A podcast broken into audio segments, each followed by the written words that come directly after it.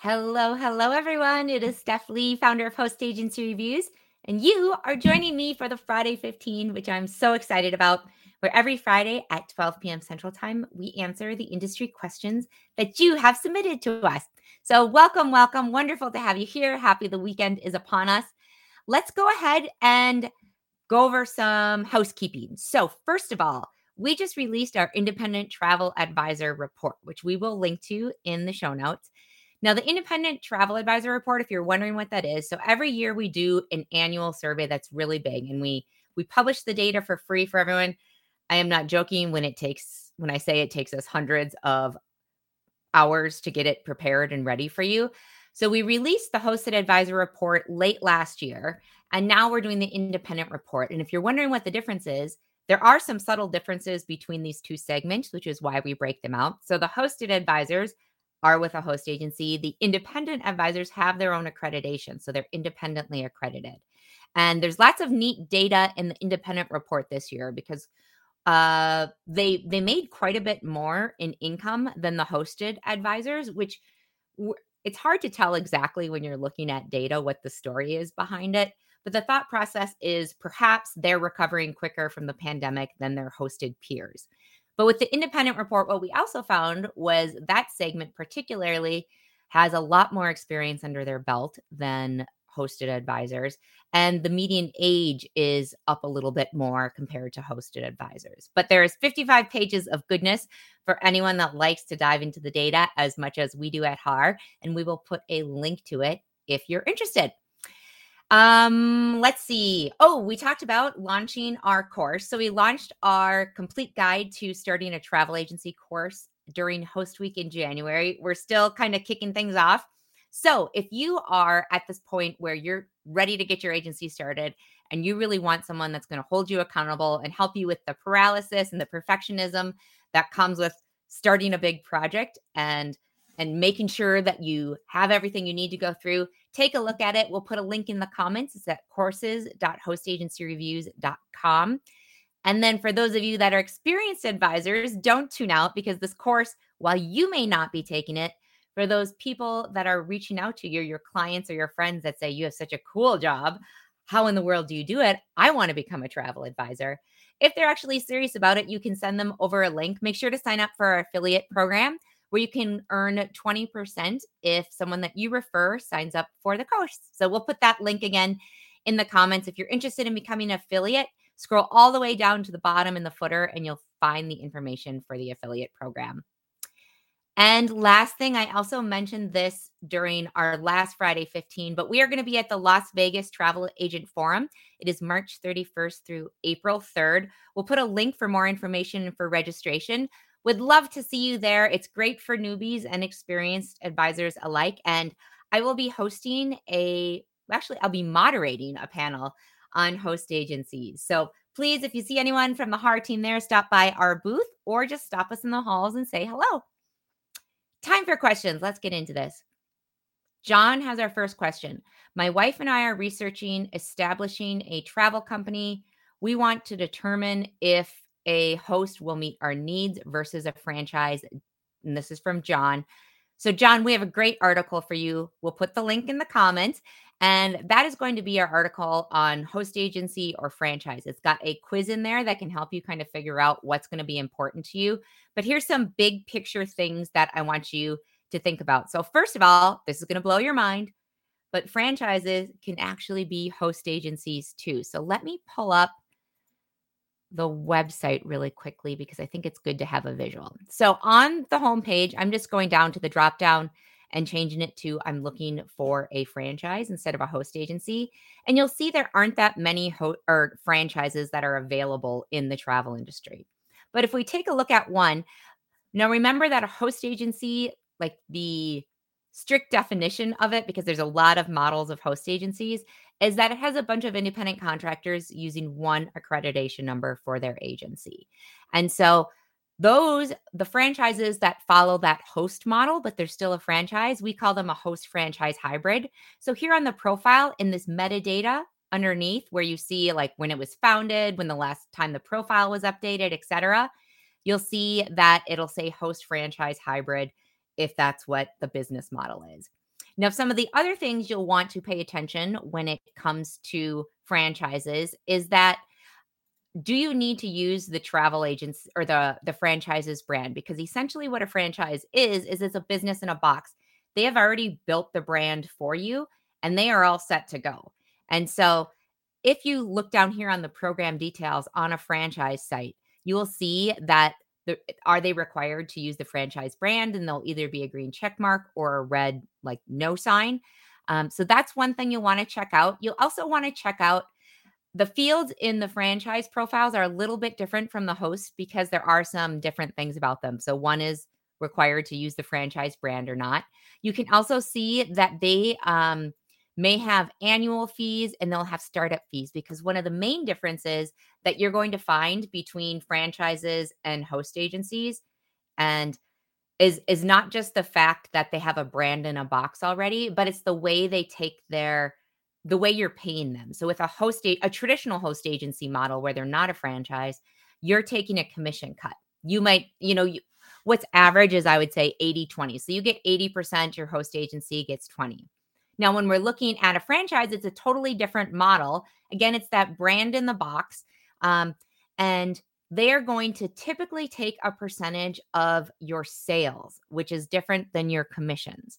So they'll do it on the gross revenue, um, or they might do it on your gross um, your percentage of your sales or your gross receipts so make sure to check into that because that's going to to vary quite a bit it can be low single digits to i've seen it to where it's low double digits like 9 to 12% so there's quite a variation within there and you'll find some of that information within there and when you sign up or you show interest in signing up with the franchise when you're ready to sign up they're going to send you a franchise disclosure agreement, um, sometimes franchise disclosure um, form. And when you get that, it's pages and pages of information that they're required by law to tell you.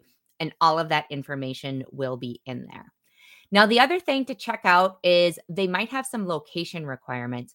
Uh, for instance, like Travel Leaders franchise, they are not a host franchise hybrid. They are one of the oldest franchises out there, and they often require that you have a storefront in order to join their network. They also might have minimum sales requirements for you. So, all of that information can be found on the profiles of the franchises when you're taking a look. And let's see, the other thing I wanted to mention too is that um, if, let's see, if you're going to do the franchise route, Oh god, I can't think today. Oh.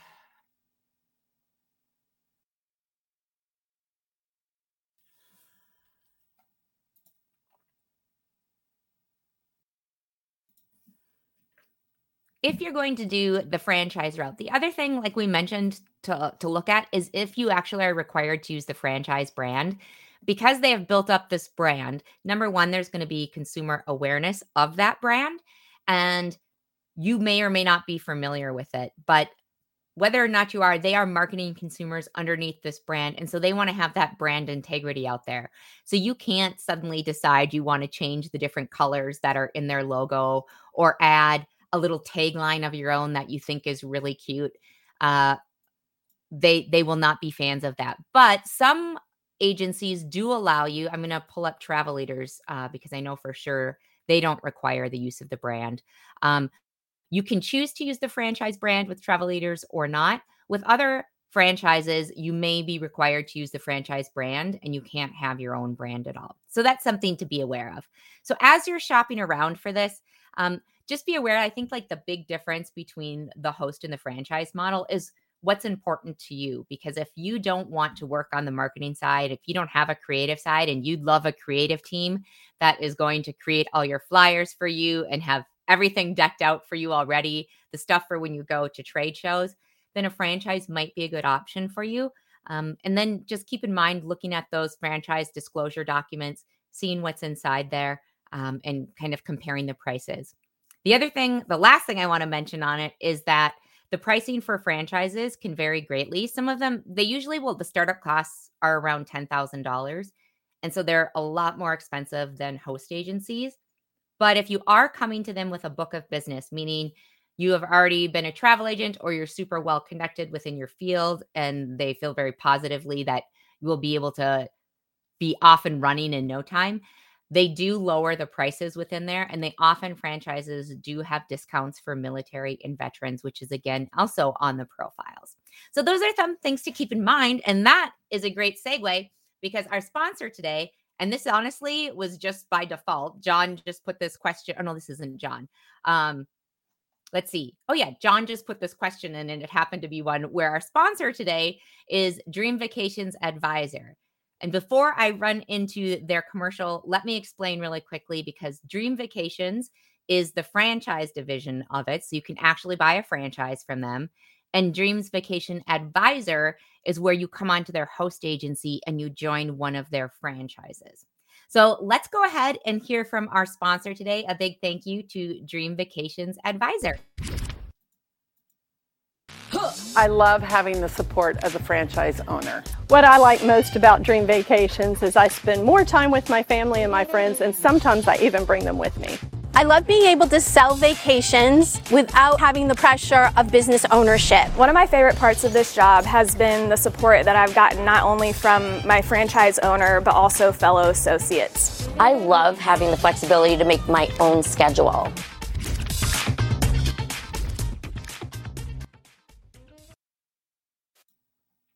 Well, thank you again, Dream Vacations Advisor. We'll put a link to their profile in the comments for anyone interested in learning more. Um, and John, thank you for your question. Our next question so, the next two are from Gary. Gary has some great questions. So, the first one is Should I get my own E&O insurance? And E&O is for errors and admissions, if you're not aware. Um, should I get my own E&O insurance or should I use my host agencies if they offer it and use their policy?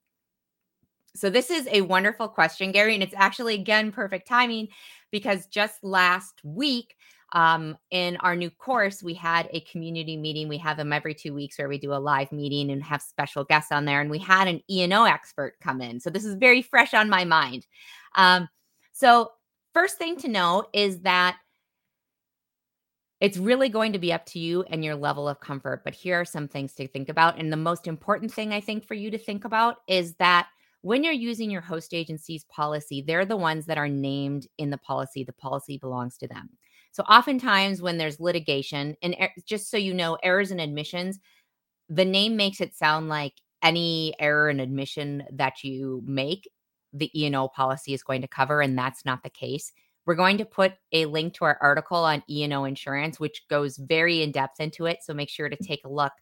But the secret is that it it doesn't cover everything. There's going to be a deductible, like most hosting or like like most insurance policies. But the thing about it is it's really for if someone sues you. That's where it's really going to come in handy. If you forgot to tell someone that they needed a visa to get into a country, well, that was an omissions that's going to cause a lot of money and will be above and beyond the deductible. So you'll probably want to file a claim on that. Um, but if there's something where where it really starts to get tricky, gets tricky, and this is what our E&O insurance person said, is when it like starts coming to bodily damage, failure to warn warn about things, or expo- exposures to different things. That's where the lawsuits can get big and expensive. And oftentimes, when that happens, um, if there was a death or something very unfortunate that happened, they'll name everybody in the lawsuit. So you will be named, your host agency will be named, the resort they stayed at, they name, were named. There's a whole bunch of people that I get named. And the thing to think about is if you're on your host E&O insurance policy, just remember that they are those attorneys that work for the E&O company are going to be the client is the host agency and not you. And I think that's a big thing to think about. Um, the other thing I want to mention, and I'm going to turn back on my um, screen share here. So the other thing to mention is on the profiles, if you're not aware, we do have an E&O insurance metadata field. So it says E&O insurance is included or not. And then you'll know if you need to get your own or if you can go under your host agencies.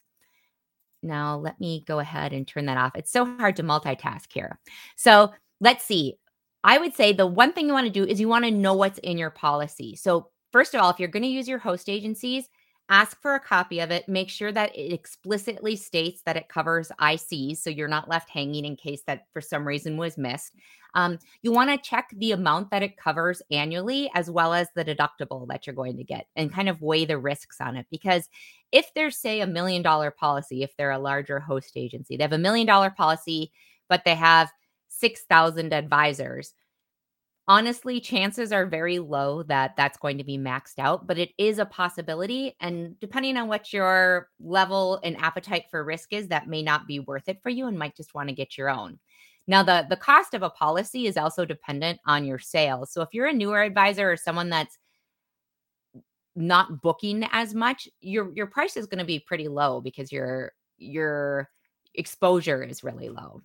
Um and then let's see, the other thing you'll want to think about, and this is something I learned from this uh, E&O insurance company, is that there's generalized E&O insurance and specialized E&O insurance companies. So the generalized E&O insurance policies are you can get them from pretty much any underwriting insurance company. They're going to have a policy for errors and, immersion, and, and omissions because it's essentially um, professional liability. So it's the same errors and admissions. Nurses will get it, doctors will get it anyone that's doing something where they're a professional will have this.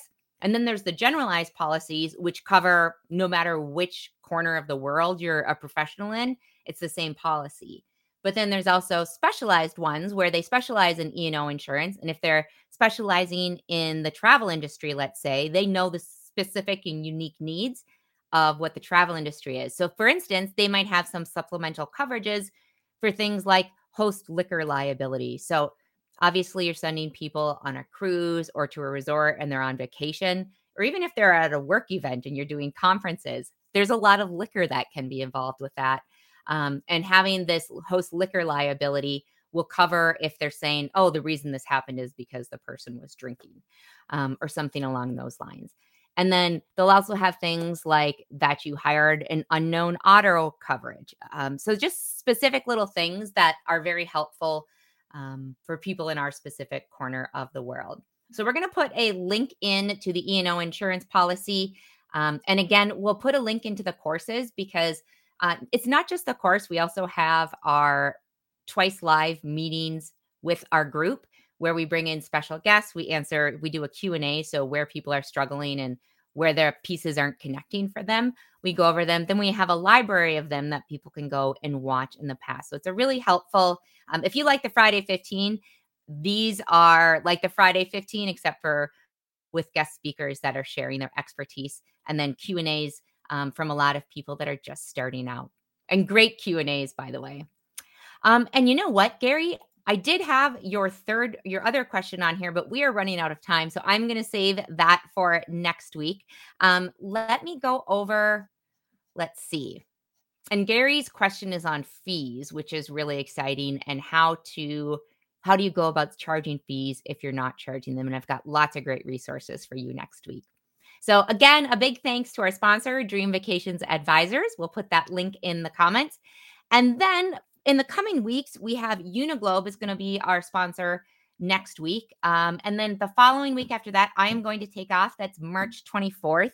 Um, this girl needs some sleep. So I'm going to take that Friday 15 off because we don't have anyone sponsoring or co hosting that day. And then the following week, March 31st, we'll have Geraldine Ree on, who really helps agencies up their game. She's great at marketing, helping you scale and systematize things. So we'll put a link into Geraldine's site if you have any questions that cover any of that. Geraldine is super fun, very kind hearted. Uh, and tons of experience in the industry. So please, if you have questions, you can go to hostagencyreviews.com slash Friday one five. And you can also get your email reminders of the days on Friday. We'll send you an email with the questions that we'll be going over, a link to where to watch it. Um, and we will see you all next Friday. Thanks for joining me.